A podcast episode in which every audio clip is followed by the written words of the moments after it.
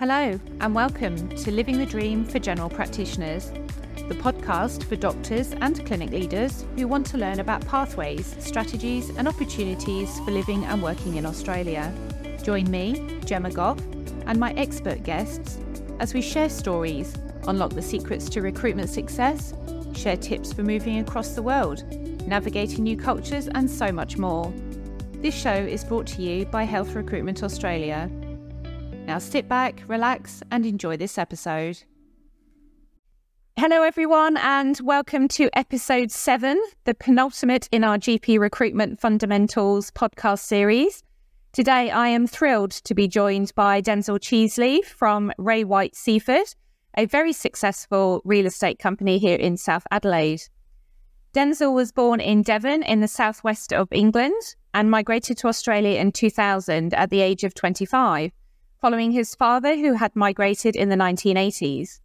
After a spell of working in the family wine industry in Willunga, in 2001, Denzil studied for his real estate license before embarking on a career in real estate sales in 2002. He is now 48 and lives at Christie's Beach with his partner Kelly and Cheddar the corgi. He works hard and enjoys his job. He also loves the outdoors, mainly in the forms of hiking, traveling, kayaking, or just a run on the beach with Cheddar, and he likes football, the Pommy version. Denzil will be sharing his knowledge on all things real estate in the hope to provide you with information to make finding your new home in Australia more achievable. Denzil, welcome and thanks for joining me today. My pleasure. Thank you for having me. Pleasure, pleasure. Well, well, let's jump right in. We've got lots of questions to ask you today. So, um, certainly one of the questions that I'm asked most by GPs um, that are considering a move to Australia is um, what's the property market looking like at the moment? I appreciate it's ever changing, so um, but perhaps you could share with our listeners what the market's doing at the moment. It's hot, um, especially in South Australia, Western Australia. Uh, Brisbane, that's uh, another hot market. Um, it's been, I think it's mirrored the UK a little bit in that it's been a, a, a seller's market for about three and a half years. We all expected the COVID downturn. It sparked a boom. Go figure. so it, it's not the mad frenzy in Adelaide uh, that it was maybe two years, three years ago, but it's still multiple offers on most properties and most of them selling within a week or two. And renting is, is the same yet. They're not hanging around. Yeah, right. So I thought we'd talk about sort of renting and then buying a home as two separate parts. Um, so if a GP decides that their best option when they arrive into Australia um, is to rent, as many do, because they like to obviously have a look around, find an area that they're comfortable with, good schools and things like that. So how does the process work in regards to securing a rental? So how do they sort of join mailing lists and things like that? Yeah. Almost all properties with all property managers do go online on the usual website portals, realestate.com.au, domain.com.au. There's not much that flies under the radar. So you can certainly go on agents' notification lists, but the properties are still going to get advertised in almost all circumstances. So I would say to somebody that is eyeing up a move to Australia and um, it wants to pre apply for a rental, keep an eye on the, the area that you've selected that you think you want to be in keep an eye almost daily on new releases. There will almost always there'll be an online application in almost all cases. They can submit an application without seeing, but the properties will be viewed. There'll be an open time for 20 minutes or so on three days' time, and they will expose the property before looking at applications. Um, yeah, so that that would be the case. But submit an application. You can do that without viewing the property. Um, the main thing I think is to have good backup with references. Um, landlords do have a choice at the moment. There's usually just like there's three or four offers on every house for sale, there's usually three or four, four applicants very quickly for every rental. So credentials such as a good reference, um, and if they're not in town, you know, they usually like to see proof of income, savings, um, landlords like to see that somebody has the capability always of paying the rent. So if there are savings in your account, a screenshot of a bank balance gives great weight to an application. Okay, excellent. So um, the sort of rental process in Australia is obviously slightly different to overseas in the sense that, as you mentioned, they do like to have applicants to visit the property. Um, so that's obviously very difficult for for a GP and their family if they're coming from overseas. So is there sort of a workaround for a GP, or or is it a case of they have to kind of come in on an Airbnb type thing and then find a property? Um, you might be at a slight disadvantage having not seen the property, but I think if you explain your situation, that I'm a GP, I I get on a plane in my family and I get on a plane in three weeks. We want somewhere, so certainly say we want somewhere for the first 12 months, not the first three months, because all landlords like to have a secure lease for 12 months at a time at least. They don't want to think you're going to break lease in three months because you're going to buy immediately, because they generally will have to pay the relet costs. Um, though, though, though, though breaking lease, you'd probably be up for that. But um, yeah, I would suggest just explain your situation if you can't physically see the property. If you've still got the proof of bank balance and and the reasons behind it, it shouldn't disadvantage you as an applicant much. Okay, that's good to know. That's good to know. Um, so, how does the rental sort of tenancy arrangement work in regards to um, the term, a deposit, insurance, rates, inspection? Like, what would somebody be up for? Um, you know, if they decide rental's the way to go. Usually, um, for most properties, a six weeks rent worth of bond is payable up front, and that's held, that's lodged with the residential tenancies. Okay, so um, that isn't held by the landlord or the property manager, that's held basically by the government. And that's just in case you fail to pay rent, run away, damage the property. But a six week uh, uh, bond, also normally rents are paid two weeks up front. So you really want eight weeks worth of rent to lay down at the outset of a lease. Okay, that's really helpful. And what about what sort of is a standard term? Is it 12 months is, is pretty typical? I would say 90% of rental leases are on a 12 month basis. Some might be six months, but that creates a little bit more uncertainty for the landlord if they're a long term investor, and a little bit of uncertainty for the tenant if they think, well, we want to bed in for 12 months, not have to move potentially after six. So you would find easily 90% of leases are 12 months at a time sometimes a long term investor would, would, would say, well, they'd be interested in 24 months. Now, a GP moving to the country probably doesn't want to bed in for two years. Six to 12 months is going to be enough for them to decide where they want to live and buy in most cases. Yeah, awesome. Okay. What about things like insurance? So, landlords have insurance. What would that cover? And then what would our GPs need to get insurance for? The, the tenant, the GP, would only need insurance for their contents. Yeah, landlords are responsible uh, for council rates, um, building insurance. They usually will have landlord insurance as well in case of loss of rent. You know, um, but that's that's their business. They may, they may not. Um, but um, yeah, the, I, I believe in the UK. Correct me if I'm wrong. In most cases, the tenant pays the council rates. I think could be wrong. Uh, but that's not the case in Australia. Okay, good to know. Okay, super. And what about inspections? That's something that's um, you know done here frequently, isn't it? Is it quarterly inspections for most? Quarterly is standard. Yeah. yeah. Okay. Inspections four times a year, where the property manager will uh, send you out a week's notice. You don't have to be there. The tenant doesn't have to be there. The property manager will have a key. They'll say, "We'll come through on this day or around this time." They'll be there for 10, 15 minutes. Just make sure there's no damage or no so, what happens when a lease is due for renewal? So, is it sort of automatic after those 12 months, or is there rate increases likely? What if a GP or a landlord doesn't want to um, extend the lease? Like, how, how does that work? After that 12 month lease, um, it's only renewed with the written agreement of both the landlord and the tenant. Um, many occasions, the tenant, so a notice will go out usually about six, four to six weeks prior to the end of lease lease renewal option because most landlords are long term landlords. They want a good tenant to stay. If the market dictates, they'll put the rent up 20 bucks a week. If the market doesn't dictate, well, they can't really do it.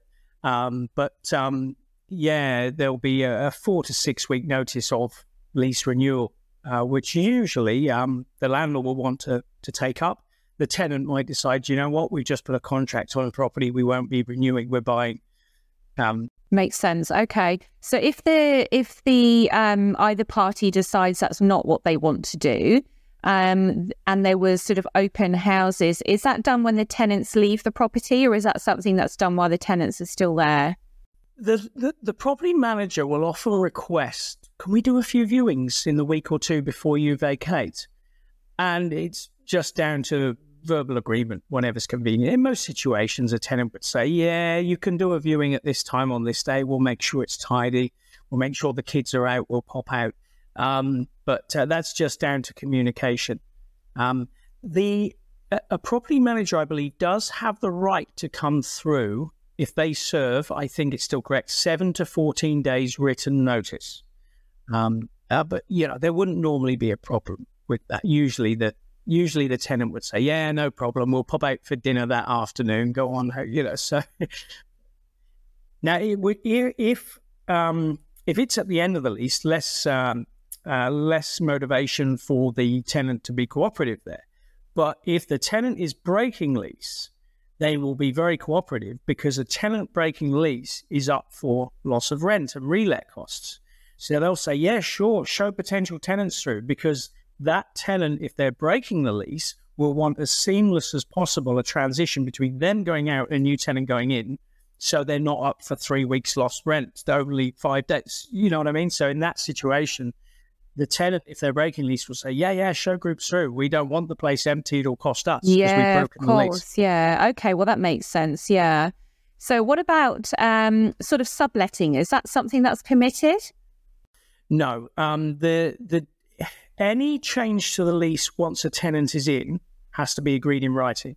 Now, a tenant might move in, and three months later, they might apply. We want to get a we want to get a puppy or a kitten and that has to be approved through the property manager by the landlord. And if you're being a great tenant, and if the landlord isn't too particular, they might say, "Yeah, they're being good tenants. Let them get, you know," uh, or, a family members now coming over from the UK as well. Can we, you know, add them to the lease? It would normally be approved if you're already being a good tenant, I would say. But any sublet or changes to people on the lease uh, needs to be approved. Okay. We've had some feedback from some GPs that um, you know they they have to get in writing permission for things like putting pictures on walls and things like that. Is, is that the case as well? Like if they want to sort of make it their own, that they would need to. Yeah, look, if it's if it's nails going into walls, um, sometimes tenants will just do it, but you should just seek permission. Sure, courtesy courtesy call kind of thing.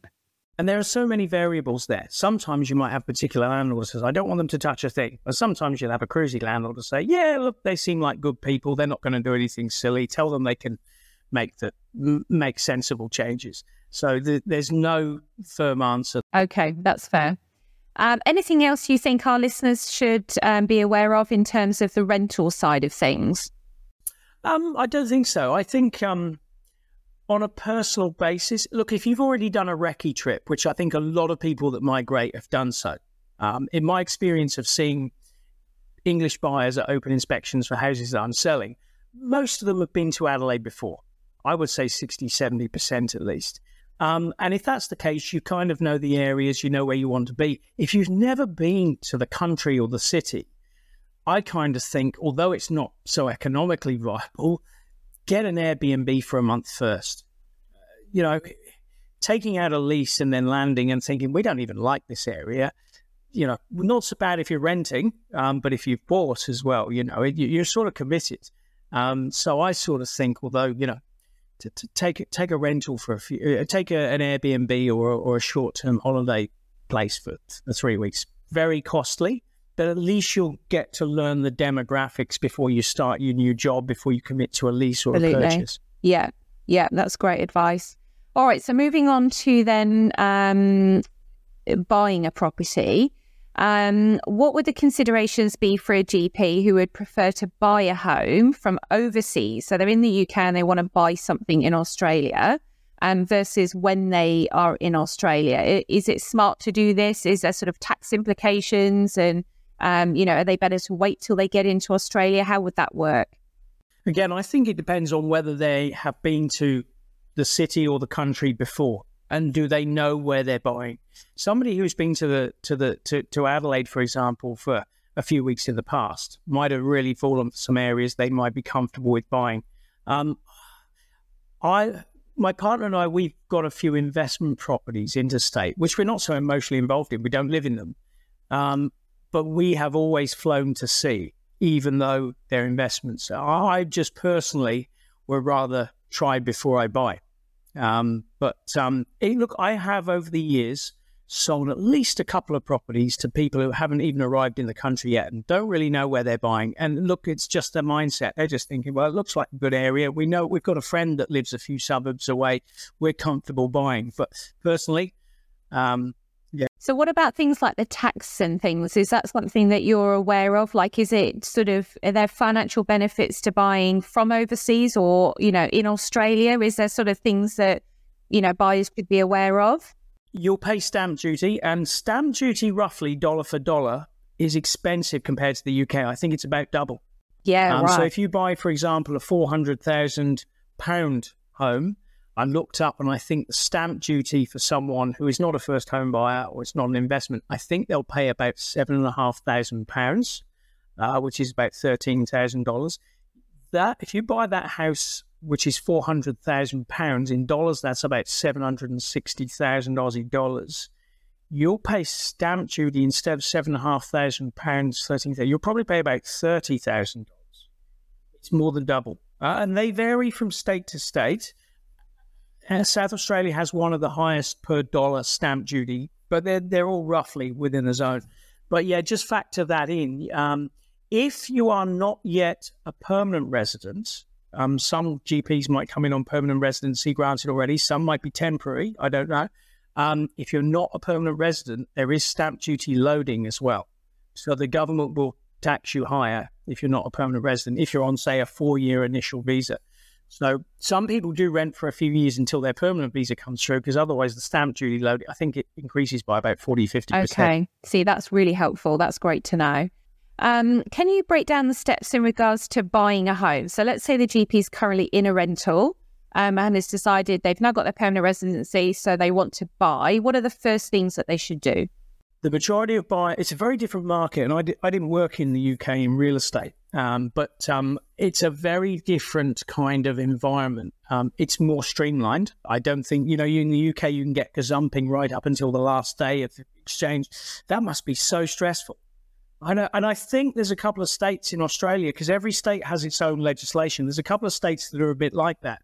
South Australia is streamlined. You know, when um, you know you might put a contract on a property, might might be subject to finance approval. We normally allow 14 days thereabouts for formal loan approval.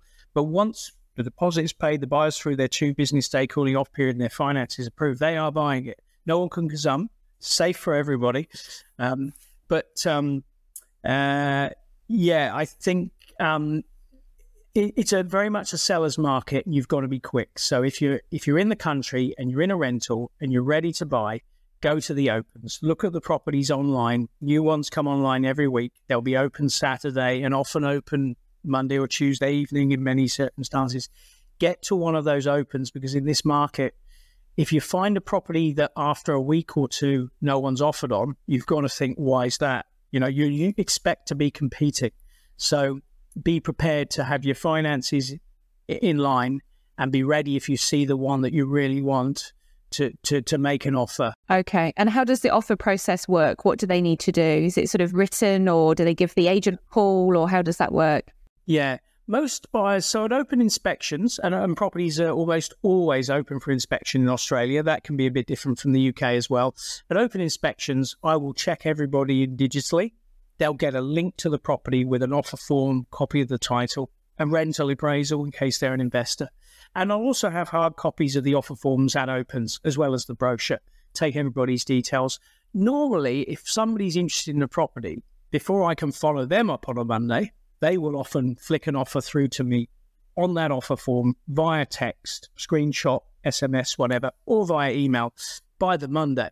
Uh, and they will, we will then talk with with all offerers. And I say all offerers because in this market, it's very rare that I have a property that drags and only has one offer. There's usually the, the three new releases I've had this weekend and open again at the start of the week.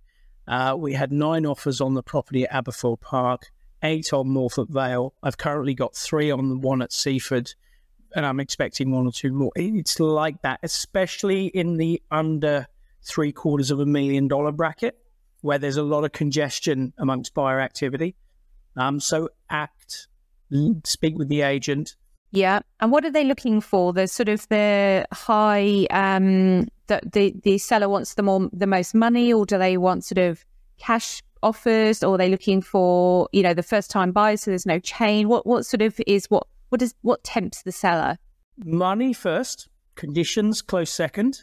Yeah, definitely. Um if there's a lot of buyers in this competitive market that are borrowing from a bank, but if almost all of them, but if they are confident, first time buyers as well as second or third time buyers, if they're confident in their communications with their lender that they're a dead cert for the loan, they're removing the finance clause and going unconditional. So yeah, and just putting the, the, the risk of finance with themselves, not the seller. Um, and I've done that as well. You know, if you speak to your bank, and even if you're borrowing 70, 80%, if your lender or your finance broker says, "Oh, you, you're good for the money. You've got a big deposit. You've got a solid job. You're going into. You, are in." Um, a lot of buyers are removing the finance clause. So, if somebody sells in the UK and is lucky enough to have hundred thousand pounds that they bring over, uh, and a good job that they've now been in for three to six months. So the banks will all look at them. They don't, they often won't for three to six months. If they are 100% sure that they can borrow the rest and be sure, um, then you a lot of buyers would make an unconditional offer because that, as well as the money, is a close second in what appeals to right. the seller. Right. Okay. That sounds good. All right. That's really helpful. Um, what are the big no nos for GPs that they should be aware of when buying a home in Australia? Is there just anything that they just might not know that they should know? Um, no, I don't think so. It is a more streamlined process. Agents are, for the very, for the most part, very ethical people.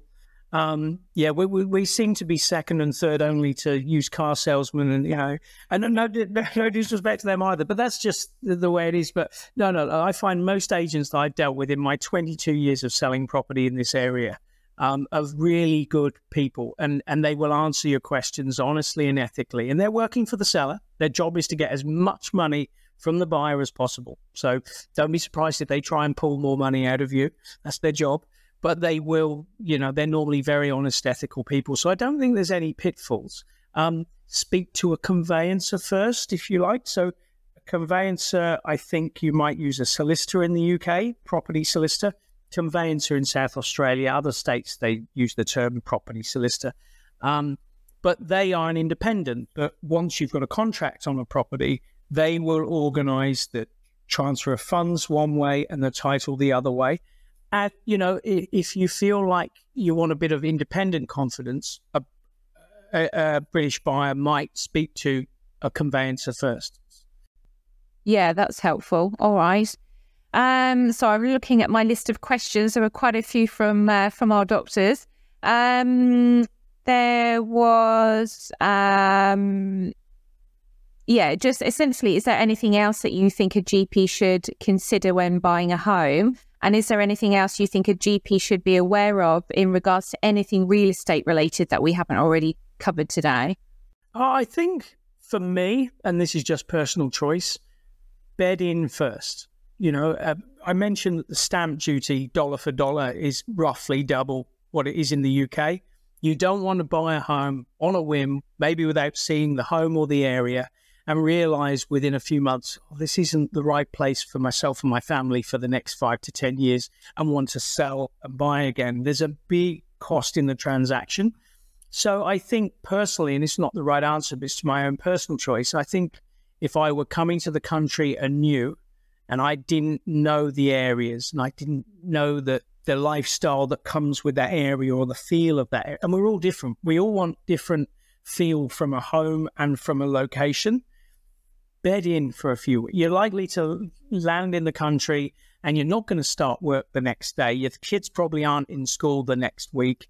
Use that few weeks to get an Airbnb, as costly as it might be, because it might be a big saving in the long run when you buy the right home and pay stamp duty and, and, and sales costs once in a decade, not twice. Yeah, absolutely. That's great advice. And bed in and, and learn your surrounds and, and see what air explore, see what areas that feels right for you and your family. And that's one of the things we talk about in one of our earlier podcasts is about why is a GP looking to relocate? Was it to get a better work life balance? So, do they want to be, you know, taking up a hobby like surfing? So, they want to be by the beach, you know, or do they want country living and have a hobby farm? So, you're absolutely right is to go go explore first when you get here before making that big commitment. So that that's great advice. There's an element in me that where I've lived, and I've always lived in the same zone, but I've looked for an element of character and charm that I think you don't always get in a newer country. We've got space and environment and, and free, you know, it's great here, but sometimes Australia can lack that that character. And I've looked at certain zones that feel like a little bit of, you know, not a little bit of England, but just an area where there feels like a community. Yeah, yeah. And funnily enough, there's quite a few Poms that live around me, so maybe they've looked the same. That's right. Absolutely, absolutely. All right. Well, if there's nothing else you want to add, Denzil, um, I thank you for joining me today. Uh, this has been really helpful. Um, I think that it will be big help for our listeners, um, taking that step closer to planning their move down under. So, if any of our listeners uh, would like to get in touch and ask you any questions about their move or seek guidance and support in regards to securing a home, how would they do that? Certainly. Give me a call, 0422 My email, Denzil, that's D E N Z I L dot Cheesley, C H E S L E Y, at raywhite.com. Uh, our office is in the Seaford Meadows Shopping Centre. But yeah, any any questions that anybody has, any of your listeners have, um, yeah, I'd, I'd, love to assist. Hopefully, it um, provides a bit of advice and assurance to somebody. Um, and look, I've had friends as well in, in various careers that almost made the move that didn't, and they get to their 40s and 50s and think, what if? If you don't settle, you can always go back, but don't get to 65 and wonder whether you should have moved to Australia when you had the chance. You know, it's you can always go back after. Do remember as well that most of us get very homesick in the first year. About 18 months is the period that you should truly judge whether you're happy you know, um, th- there's a time period when you stop doing the conversion to pounds in your head. That's when you bet. It's true. It's about 18 months. You know, the first year you go, what's that in pounds? Is that too much? You stop doing that after about 18 months, and that's when you start to feel like an Aussie. Yeah. Excellent. All right. Well, thank you so much for joining me. It's been lovely to catch up with you. And uh, yeah, if our listeners uh, want to reach out to Denzil, then please do so. Thanks everyone for listening. We'll speak to you soon. Bye for now. Thanks, Gemma. Bye bye. Thank you for listening to Living the Dream for General Practitioners. Don't forget to subscribe on your favourite podcast player so you don't miss an episode. At Health Recruitment Australia, we want to see more happy GPs, thriving medical practices, and healthy communities. If you'd like to join us on our mission, visit healthrecruitmentaustralia.com.au to explore opportunities and get in touch. Thanks for listening.